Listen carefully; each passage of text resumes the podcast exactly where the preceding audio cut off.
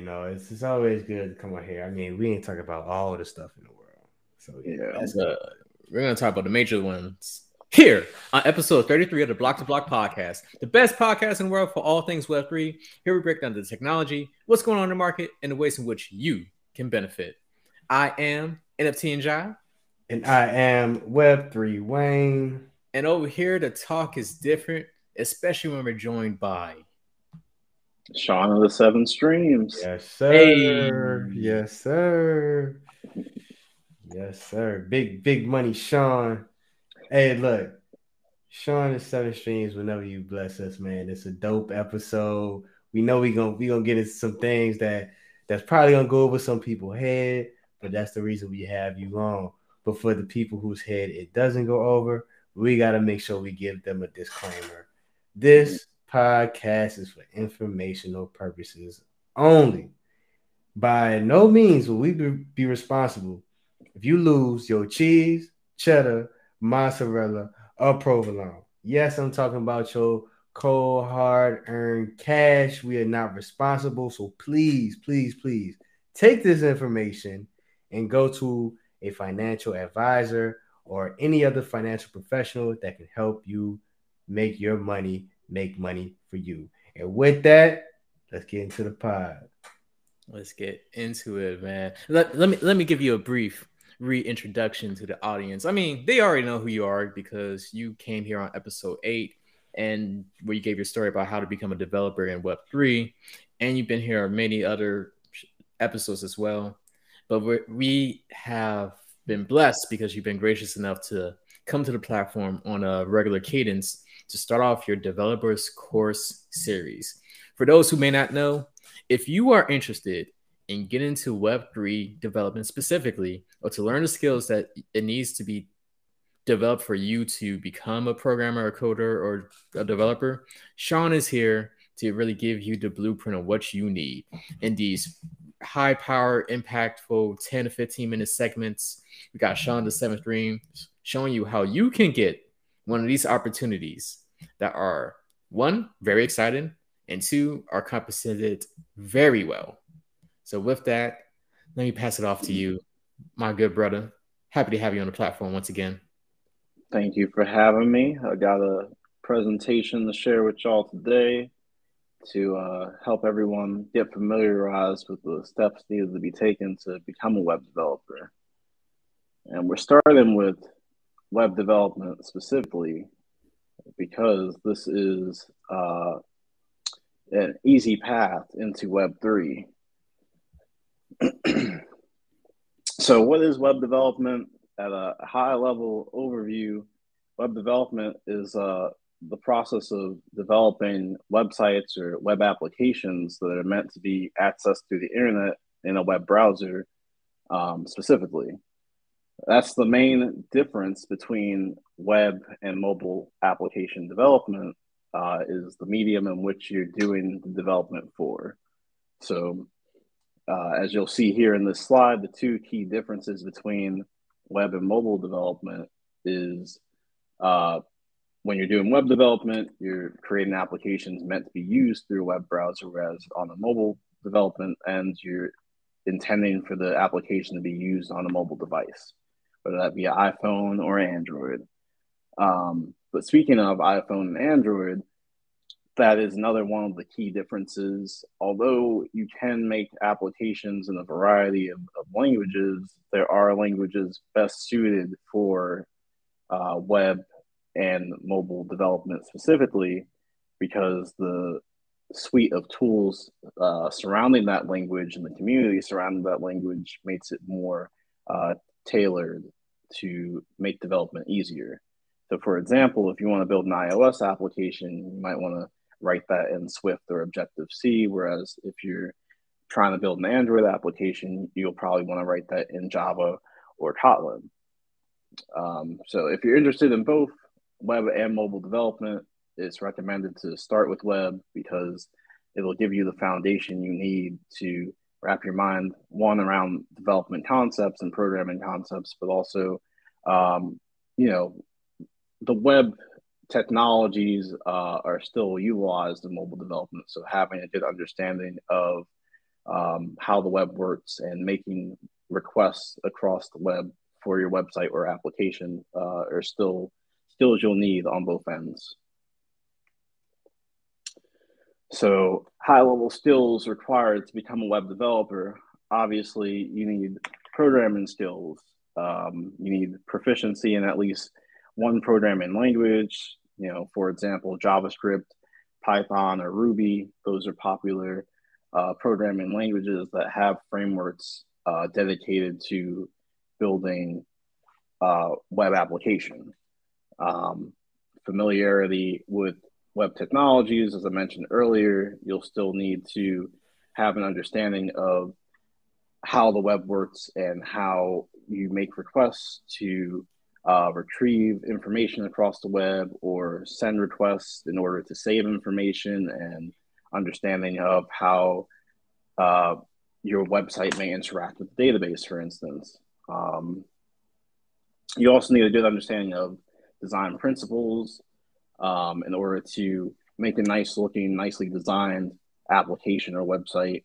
Um, you need problem solving skills in order to uh, one solve whatever problem your application is is being built to as a solution for, but also to assist you in the development process. You may run into roadblocks or hiccups along the way and have to debug your code at various points.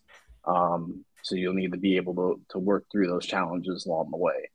And the sleeper skill that a lot of people don't consider is communication, because although you may be working primarily with your computer, you're still going to need to be able to interact and, and play well with others along the way and be, be a part of a cohesive team potentially. Uh, so that's one of the, the stronger soft skills that uh, people need to work on and look to look for in a good developer. Seven streams. When you mention uh, those programming languages, they provide a framework. Can you give a people a, a, little background on what a framework is and kind of define that a little bit for them? Yeah. Um, so, for instance, um, a, a, framework is like a suite of tools that um, will help you along with with the particular task that's designed for. So when I mentioned earlier uh, Python, for instance, like that is a programming language in and of its, itself that you can use to write scripts and, and server side logic. But they have a framework called Flask that is used specifically to build websites with Python. It gives you tools to um, make that process of building the website easier in that particular language. Awesome. Um, so yeah, from there we have the steps to become a web developer.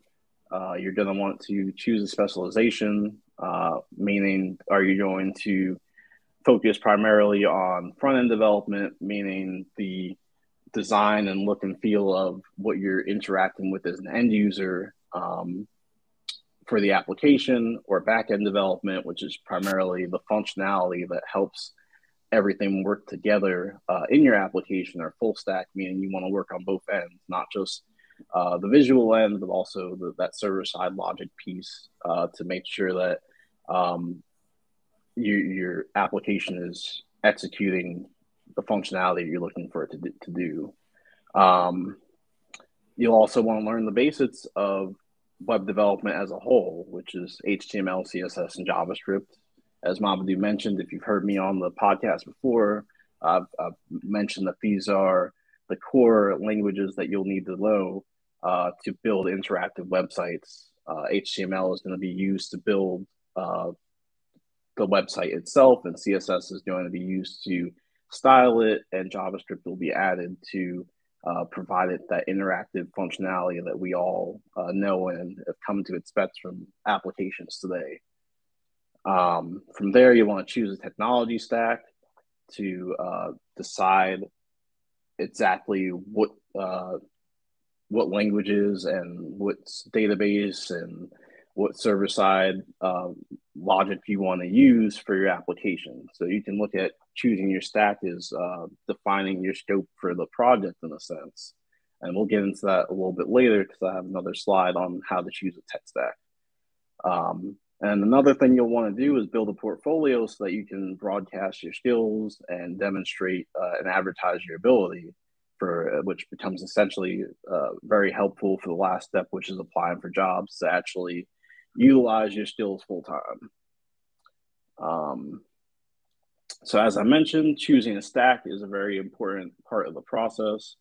When it comes to choosing a stack, um, the key components of a stack are the database, the server, the front end, and the back end that you're going to be using. So, um, as it states here, is a tech stack is a combination of programming languages, frameworks, and tools used to build your application. And some of the popular stacks uh, that are around currently are the LAMP stack, the MEAN stack, and the MERN stack. And in each one of these examples, you'll see like MongoDB is used as the uh, database, Express.js is the server side um, logic, uh, along with Node.js. Uh, Express is used for the routing of your, your application. And then uh, React is the front end framework that uh, is being used for this, this application in that particular example. Um, Quick question, Seven Streams. Yep. So, oftentimes, right, in the world of development, we hear about what kind of stack developer are you? Like, are you a front end developer, back end developer, or full stack? From your personal experience, if you want to like get the people the game of like which angle they should try to attack this world from, like should they try to go the full stack developer route just to start off, or kind of focus on the specialization?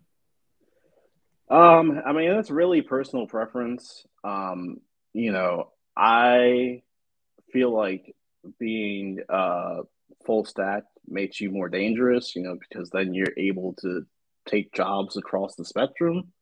Uh, but there is value in, in being a specialist because you know you know your front end uh, implementation very well, and same thing with with the back end. Uh, you know, if you're a specialist in that way, um, you know, someone looking for just that particular role, uh, you being that expert will will also give you a competitive advantage in a sense because they may if someone has a job that they're posting for a back end uh, job and you being full stack you could qualify for the job but you may not get it over the person who specializes um, in, in back end because their their back end knowledge just may be stronger than yours you know?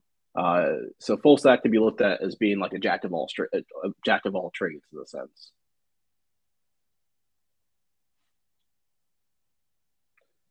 Uh, does that answer your question, Mamadou? I had muted myself, but yes. Okay. All right. Well, that leaves us with um, my one of my final recommendations for becoming a web developer.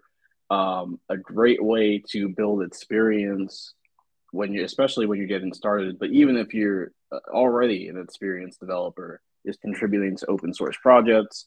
Um, essentially an open source project is a project that's public on GitHub and available to to everyone to to contribute to.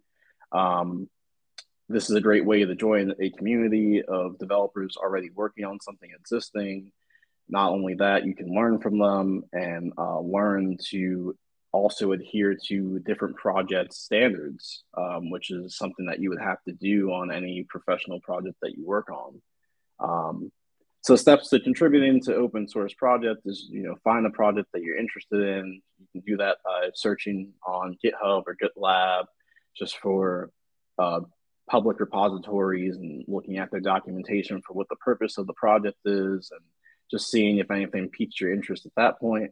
Once you find something that you you know you're passionate about and you may want to work on read the documentation to see uh, you know what the goal of the project is and, and how it's uh, designed, what the standards are for contributing, um, and that will give you all the necessary information to, get started from there. Uh, you'll also be able to reach out to people uh, that are maintaining the project by uh, you'll see who the contributors are as well.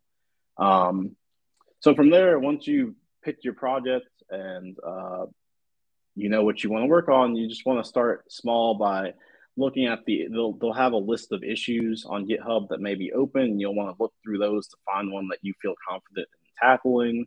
In some cases, they'll tag them so you know like these are good early issues. They might be labeled beginner friendly or good first issues, for example.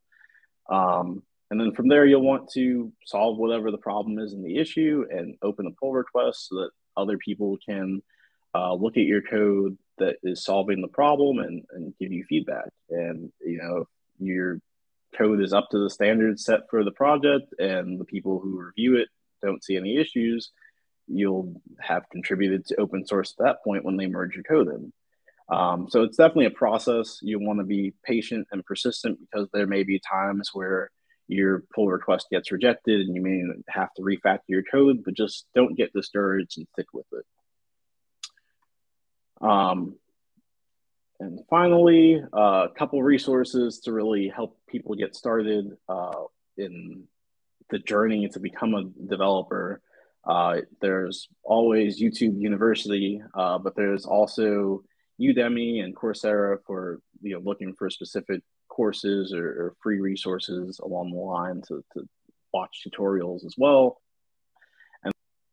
And then Codecademy is one that I, in particular, recommend, not sponsored, uh, but they will give you uh, projects to work on. And not only that, but as you're learning the concepts, they force you to uh, write the code to reinforce what you're learning along with the, the tutorial that they're giving you.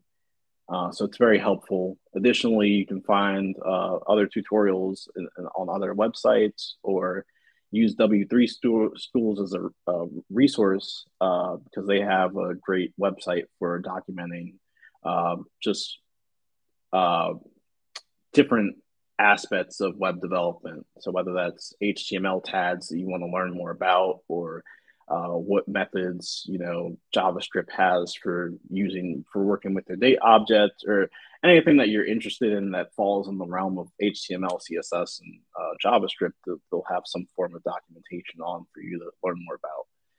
And also, Stack Overflow and GitHub are great resources for interacting with other developers or um, posting questions to, to, learn more in your journey as well.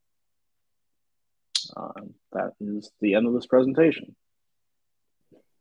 Fire. Thank you. Thank you very much. Very informative. Yeah, man. You got it. You got you got me inspired. I might have to become a developer after this, man. I'm gonna have to go find me an open source project or something. or yeah, something. Yeah, something. Yeah. Yeah. And if it's not open source, you know, because open source can be, you know, a little scary for newcomers to just dive right into. You know, sometimes people people can be shy. They don't want to you know, share their code out if they're not confident with it. You know, just start with a personal project, build a calculator, or you know, something simple just to get you get the ball rolling. Is there somewhere that people can go for like those simple ideas of like something to build out and like have a reference? Is that kind of what Udemy and Codecademy does, or what is what does that look like? Yeah, Code Codecademy will definitely uh, guide you through building certain projects. Um, and mm-hmm. as I mm-hmm. mentioned, I think YouTube Academy is also probably the best resource for that because people do post their their whole tutorials for like watch me build this app or so and so app and you can either follow along or sometimes they'll post the github link for their code so you can just look it over and you know either fork the repository to like make your own version or you know the, the possibilities are endless at that point okay okay, okay, okay. Fire. Man, once again, this is the second edition of the developers course here on BLOC 2 BLOC with of the Seven Streams. Thank you very much for, you know, just making it the pathway towards becoming a web developer very straightforward, easy to understand, and accessible for newcomers who are interested in this space. So, for all of you guys who are watching, you know, definitely like, comment, subscribe, and share with all your loved ones. You know, follow Sean. Where, where should they follow you to connect more? Um, at Sean of the Seven Streams. I gotta post the the at somewhere. we'll post it in the description for you. Okay, all right. Yeah. But yeah, everyone keep in mind too. Uh, you know, currently Web three, a lot of it is accessed via uh, your web browser. So that's another reason why starting off as just a regular web de- web developer before you get into all the smart contract logic and code uh, is is important. Yeah. And you know, as we mentioned in the previous episode, episode 32, there's roughly only a little over 23,000 uh, open source web developers who even specialize in like blockchain related projects, right? But the mm-hmm. job opportunities projection is by 2030 there should be like a million job openings related to this field. So don't think that you're late to the game. Like if you stick with us, you stick with Sean the Seven Streams, you're going to have the foundation to start relatively early, get a jump of, of this. So you're in a position to really benefit from this new market opportunity. So thank you once again. This was very impactful. I'm super excited. I'm like, maybe I need to take a career shift myself. yeah, yeah for real. And yeah, we, we know you might might head out. You know, we, we got a, a interesting, you know, episode and, and a good quick take you might might be interested in. We, we're gonna talk about the Shanghai upgrade. So just want to throw that out there if you just want to listen in right quick. Gotcha. I'll I'll listen in for the quick take for sure. He said, but once he gets to my news point, I am out. we hear you. We hear you. And with that, let's get to this quick take. Let's get to it. So the cat is out of the bag. What the quick take for today is we're talking about the Shanghai upgrade, or as developers call it, Shapella and this is the next phase after the merge.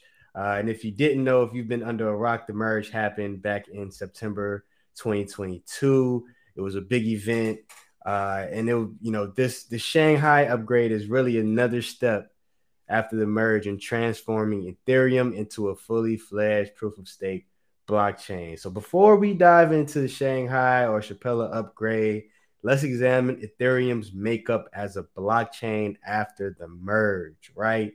So Ethereum, the Ethereum protocol is made up of two layers. We got the execution layer and the consensus layer. The execution layer will undergo the Shanghai upgrade. The consensus layer will undergo the Capella upgrade. Hence, Shapella. Shapella. That's that's the next. That's the new ad lib for the for the whole podcast.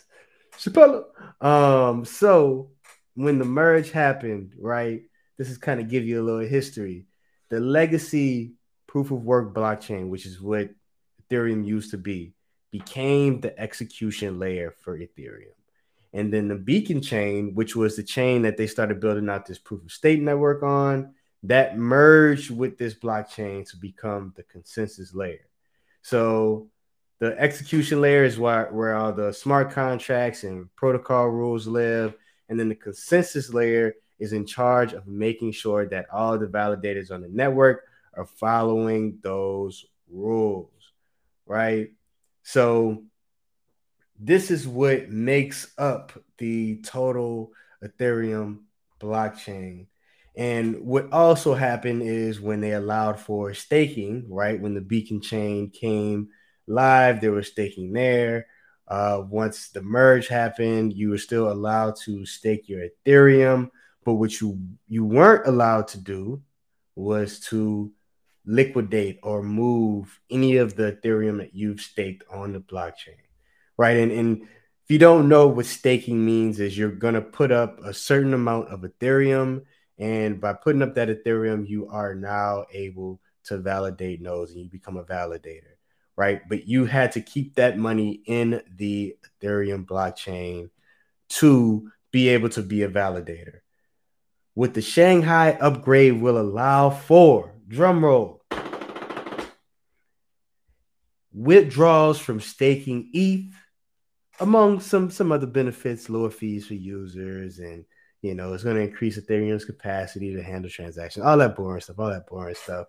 What's really important is now validators, stakers will be able to move their Ethereum from being staked and liquidate if they want to, right? So for the first time, holders will be able to unstake long held positions, sell their holdings, change their staking provider, and are actually stake their Ethereum or stake Ethereum, right? So what really what we're tracking here is what's going to happen. What what happens next, right? We've already seen a very volatile market, and this may cause another liquidity event, right? So be on the lookout. Ethereum may be very volatile over the next month.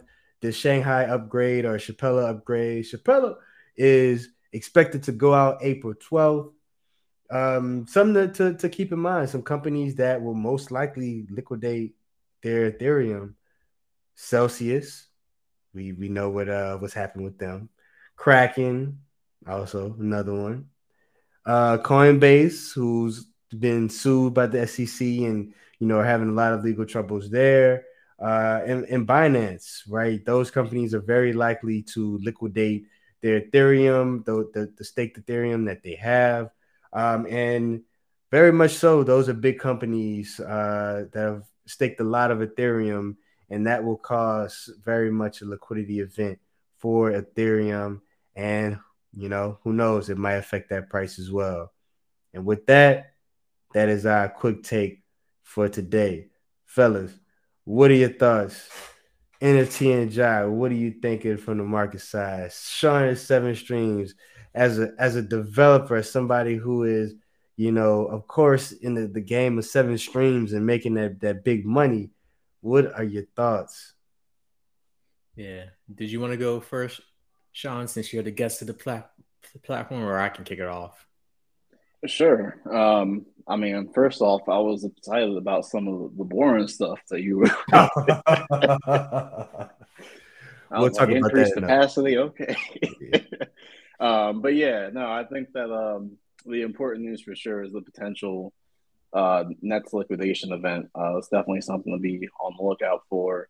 Um, you know, I'm sure many people, if it does occur, they'll be looking to buy that dip as well. Um, but my hopes, if any, you know, with these being larger institutions, is that hopefully they they taper off.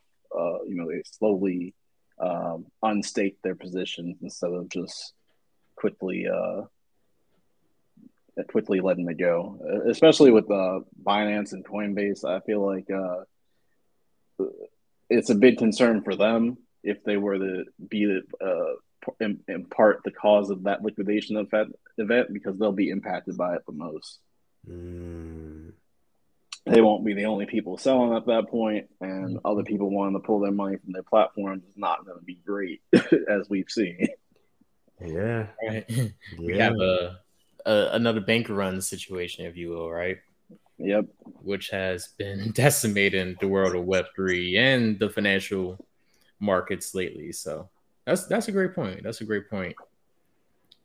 In terms of Chappelle, I would say it goes back to what we've constantly saying said on this platform regarding when you evaluate these blockchain projects, these blockchain networks like a, like a Bitcoin, a Cardano, Ethereum, you definitely need to have a strong understanding of what's the long term vision and their execution plan similar to when you want to invest in a stock in a company you know you want to understand what's the vision here.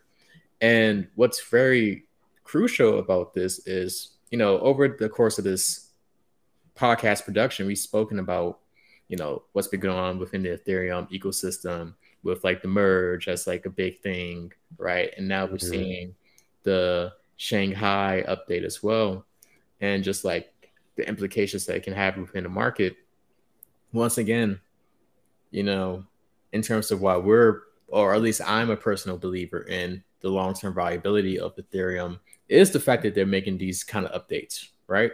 They have an entire ecosystem. They they have a huge plethora of developers um, contributing into the DApp ecosystem. They have a foundation behind them. They're executing plans to make the overall platform a lot more efficient, and they're taking for lack of a better term, like a not a slope, a phased approach, right? They're really taking this phased approach to continuously improve. So I think it's great news overall. And very interesting. I'm just curious to see how it all pans out, if you will. I agree. Yeah. Yeah. Yeah, same. Look, same here. Same here. I think you both made great points of, you know, different perspectives on it. Um, I think the biggest takeaway, the biggest thing we can pull from this, right, is that the, you know, crypto market, right? If you're looking at it from like an investor lens, there's so many points to get into in, investing in crypto, right? You just got to kind of like look into it. You know, you just kind of have to follow it because what we're going to see is in the news, they're not going to say, oh, Ethereum is dropping 30% or, you know, 50% mm-hmm. because of the Shanghai upgrade. They're just going to say, oh, it's dropping 50%. Is this the end of Ethereum? But if you're somebody that's keeping up with it, you know, you're watching block to block consistently, uh, as you should. You know, like, comment, subscribe, share with your loved ones. Yep, yep, yep. All the, all those things. You'll know that this is all part of the game, and you'll try to look for like, hey, when's when's the bottom of of this period, so I can get into, you know, getting me some Ethereum at a discounted price, right? So, you know that I think, uh, you know, it's another point to take away is just as there's there's a whole roadmap. If you listen to this, there's a whole roadmap that Ethereum lined out. You could probably go look like Ethereum roadmap or Ethereum merge roadmap, like, and it'll just tell you like this mm-hmm. is the things to look out for. And you know, from there you could just kind of just look in the news every so often and, and kind of see where things are and get a sense of all right, I got another chance to to get in on this Ethereum thing at a discount of its current market position. You know, that's something to take to your financial advisor because it's not financial advice, but I'm just saying, you know, it's some good information to take to your people. So, yeah, man, love it. I love it. Love it, man. And now we're off to our final story. Sean, will you still be staying on or are you dipping? Because we only got one story left. Right. I'm gonna dip at this point. I, I do just yeah. I, am sorry, mom, dude. I'm gonna have to catch it on the uh, on. on you see, I recording. told you, I knew it. but I do think that uh, Web3 Wayne brings up a great point about uh, the Ethereum merge roadmap. I think that it'd be interesting to do some research to see what the, the correlation between those uh, those updates are and, and and price dips or jumps. So something to take to your financial advisor for sure. Mm-hmm. But uh, thank you all again for having me. I'll catch y'all later. Peace. Appreciate you. Appreciate you. Peace. Now that that guy's out of here. I wonder if you ever go back and watch this episode to hear that. Right, I can't wait. He's probably going to text me like, "What you say?" anyway, on to our final story of the evening. It's been jumping over the financial news within the last couple of days, but we have Fed Now. If you haven't been paying attention, FedNow is an initiative by the Federal Reserve Bank to launch its real time payments program. And so, what that means is domestically within the US, we'll be able to process payments 24 7 all year round, every single day to have immediate settlement and instant funds available. Meaning, if let's say Web3 Wayne is my landlord and I transfer my monthly rent to him, and I may have been just making like the traditional bank um, transfer to him, which may have taken a couple business days. Instead, through FedNow, he will get that rent money instantaneously. And we all know that Web3 Wayne wants his cheese, cheddar, mozzarella, and provolone as quickly as possible. So it's very, very huge news because essentially what's FedNow is supposed to do is have a frictionless experience for customers to ensure that we have the speed and easy access to our money as quickly as possible, and settlements can be managed or settled instantaneously. So, before we talk about FedNow for a little bit more, let's talk about like what the processes system used to look like. So for almost 50 years within the United States, we've been using the automatic clearinghouse to transfer money between banks. And as I just briefly mentioned, with ACH, automatic clearinghouse, transactions between financial institutions can take up to two business days, right? Which I experienced from personal experience, which was very annoying. So going back to that rent example, you know, when I lived in Pittsburgh during grad school, on the days where I would pay my rent on a Friday, that money didn't leave my account until Tuesday because it took two business days. And so you're in this weird position where you're like, okay, I got to make sure I don't spend X amount of money because that's going to dip into my rent money and that transaction will fail. And then I'm facing eviction, which I don't want to be evicted at all. Right. So going back to solving that pain point, like there's a reason why we want transactions to happen instantaneously. So we have the clarity on what's truly in our account. And you know, it's it's also like good timing too because many other countries do have these instant services, right?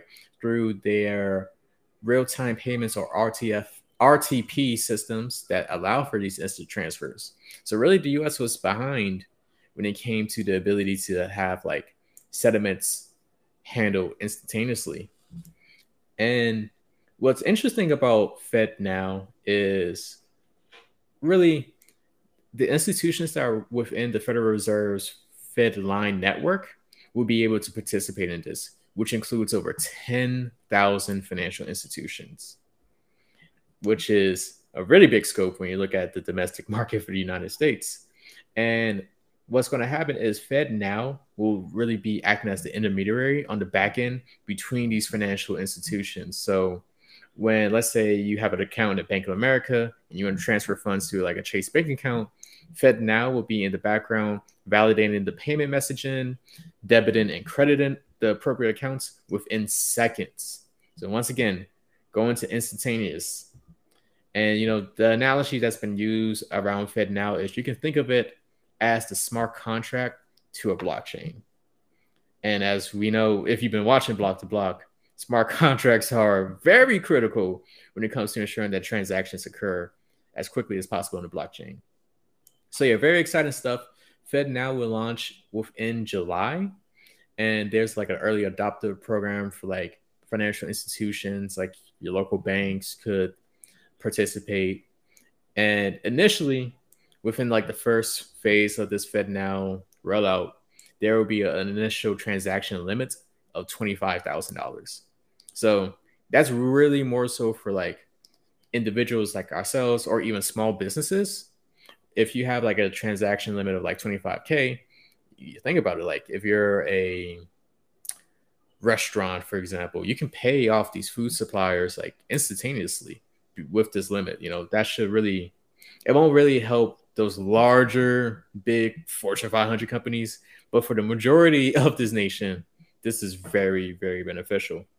And it has a lot of implications as well, you know, with taking out this antiquated system of ACH where it took like two to three business days and we have like instant payments, you know, predatory organizations like these payday loans become irrelevant, right? Like we've seen these cash and check establishments that exist in predominantly lower income neighborhoods where you know people are paying this fee just to access money because you know the ACH ACH protocol system just took too long and they needed money now. And so those are going to become a thing of the past or like uh, similar systems like that are like very predatory. As I mentioned, businesses can pay suppliers instantaneously instead of having like these oh, net 30 deals, like I'm gonna pay you with our next account receivable or payable or what have you. And while for society as a whole, this is all beneficial, it does bring a big question to the world of Web3. One of the big, big um, promotions around crypto and stable coins was this idea of increased financial inclusion and the ability to make payments instantaneously as long as you had like the internet connection, right? But as we know, like throughout the last couple years, crypto went from being like this really dope thing everybody wanted to get into to now if you say what's the first word when you think of crypto? Most people are going to think scam right? It's scary. We've seen like a lot of these organizations like crypto exchanges daos web3 projects just collapse overnight. And so now we have this alternative with FedNow which doesn't use blockchain technology mind you but it operates similarly to blockchain technology because it's happening like that. And at the end of the day, does the consumer really care too much about how the technology is being used, or do they care more so about the benefit? The benefit mm-hmm. is if I can get my money like that, settle transactions like that, then who cares if it's using a blockchain that has a proof of stake consensus method? Like they don't care. And it this also brings the question about like stable like CBDCs within the US or like these central bank digital coins because within the US specifically you know if you listen to like different political um, individuals such as the Federal Reserve Vice Chair um, which is Brainard mm-hmm. she talked about how at the House of Representatives committee that you know the CBDC is a long ways away essentially for Congress to like really decide on implementing a digital coin within the US, that's probably going to take five years from now. Whereas FedNow is being implemented in July. And so once again, it begs the, the question of what's really the question of what's really the overall value of crypto and like stable coins if we have this system that's backed by the government and can be trusted right? And it, it really just brings in that big question to the entire audience. But overall, a lot of innovation is going to make a huge impact within financial services, fintech, and Web3 altogether. And with that, that's FedNow. Okay, okay. Yeah, man, the people got to let us know what they think about FedNow and its impact on CBDCs and its adoption and how the government views it. Um, you know, I could I could see it being a, a big wrench, right? In, in in those plans of you know thinking a CBDC would be um, you know the, the the way to go when it comes to crypto. At the same time, there's still certain elements of CBDCs that are really beneficial. You know what I'm saying? Like the Web three elements of it of CDB, CDBCs, CBDCs. Look at that. I always mess it up myself too. Yeah. yeah. Central uh, bank digital coins. Yeah. CBDCs.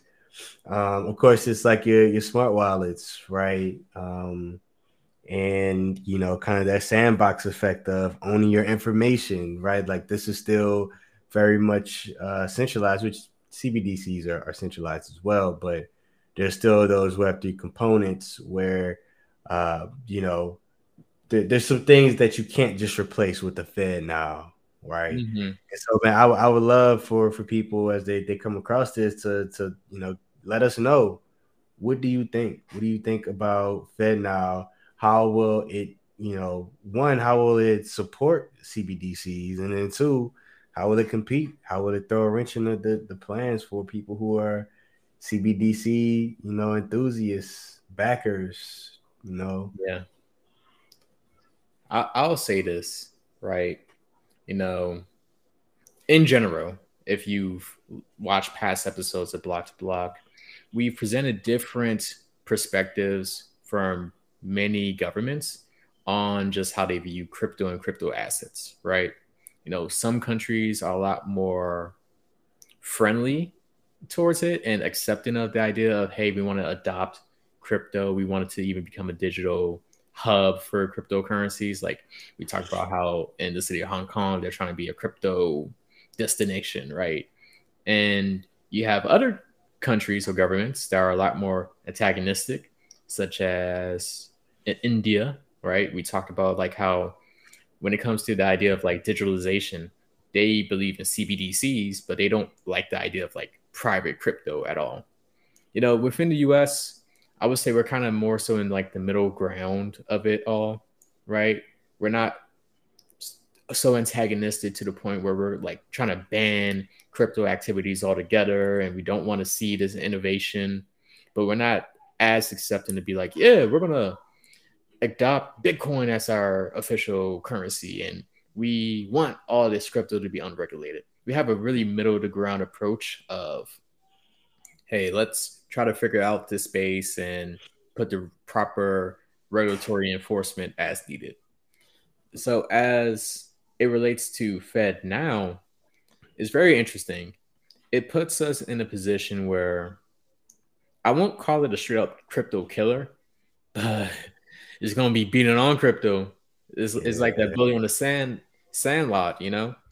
And what's is going to put it, us in a position of if you are a non-valuable crypto project, meaning you have like no strong foundation. You don't have no real utility. There's no real adoption. There's no real value. Like it's kind of like, oh, just for jokes or just like some la la la la ness, for lack of a better term, right? Like no serious vision for your project. FedNow is probably going to kill your crypto project, honestly.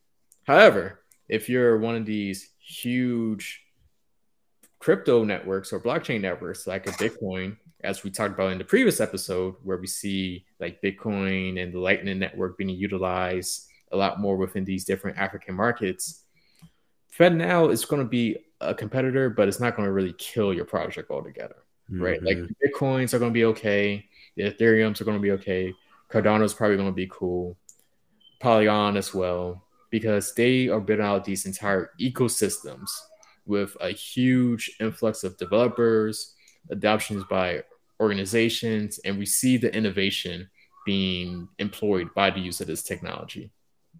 But if you're just making the the anyhow coin and it's just to joke around, like right. good luck. Right. Making a Doge coin. it's a, it's a cat. It's a cat, not a dog. right. And you know, we got three cats over here, so that's actually a good uh, idea. so yeah, it's very very interesting time in the world of Web three. For sure, for like, sure. If you, for those who are watching, definitely check out the last few episodes, man. We've been really taking it globally, and then we had to take it domestic domestic for today because a lot is happening. Don't get fooled by this notion that all the technology is just a scam and it's going to go away it's here to stay and it's yeah. being used in like amazing ways. For sure. For sure. And I mean, this is just, let's let's talk about this too. You know, this is only FedNow, right? Which is like you said, it's domestic, it's in the US. Right. Mm-hmm. What what about cross-border payments? Yeah. You know, and, and you know, that's a whole nother level, right? Maybe, you know, for those who are building crypto projects or are interested in CBDCs, like maybe that's also you know the new angle of like okay well FedNow is maybe a system that we need to be thinking about integrating with you know mm-hmm. something that we need to be figuring out how can we work with it um, instead of trying to fight against it right so you know there, there's still a lot of great use cases when it comes to frictionless frictionless payment um, crypto especially when you're talking about like your less developed markets, right? US is very mature, very developed, very, you know, secure for lack of a better term. You know, I mean, mm-hmm. this country still has this risk in terms of, you know, monetary currencies, but you know, relative, it's it's going to be something I think on a on a global stage that's still going to be very strong, and and that's what we have to look at, right? In, in a world that's moving into more of a global economy. So Absolutely. And don't get fooled as well. Because remember, like way many episodes ago, I, I forget the number of it, but we talked about how the Federal Reserve Bank of New York was testing out how blockchain payments could be used to address those cross border payments that we talked about. Like, I believe it was like foreign exchange payments.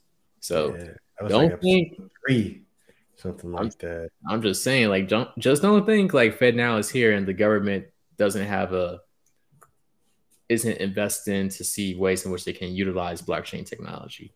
Just yeah. saying. Just saying. I'm just reporting what we see out in the news. no, it makes sense. It makes sense. Well, man, episode 33 was another great success. Mm-hmm. Sean the Seven Streams blessed us today on this episode.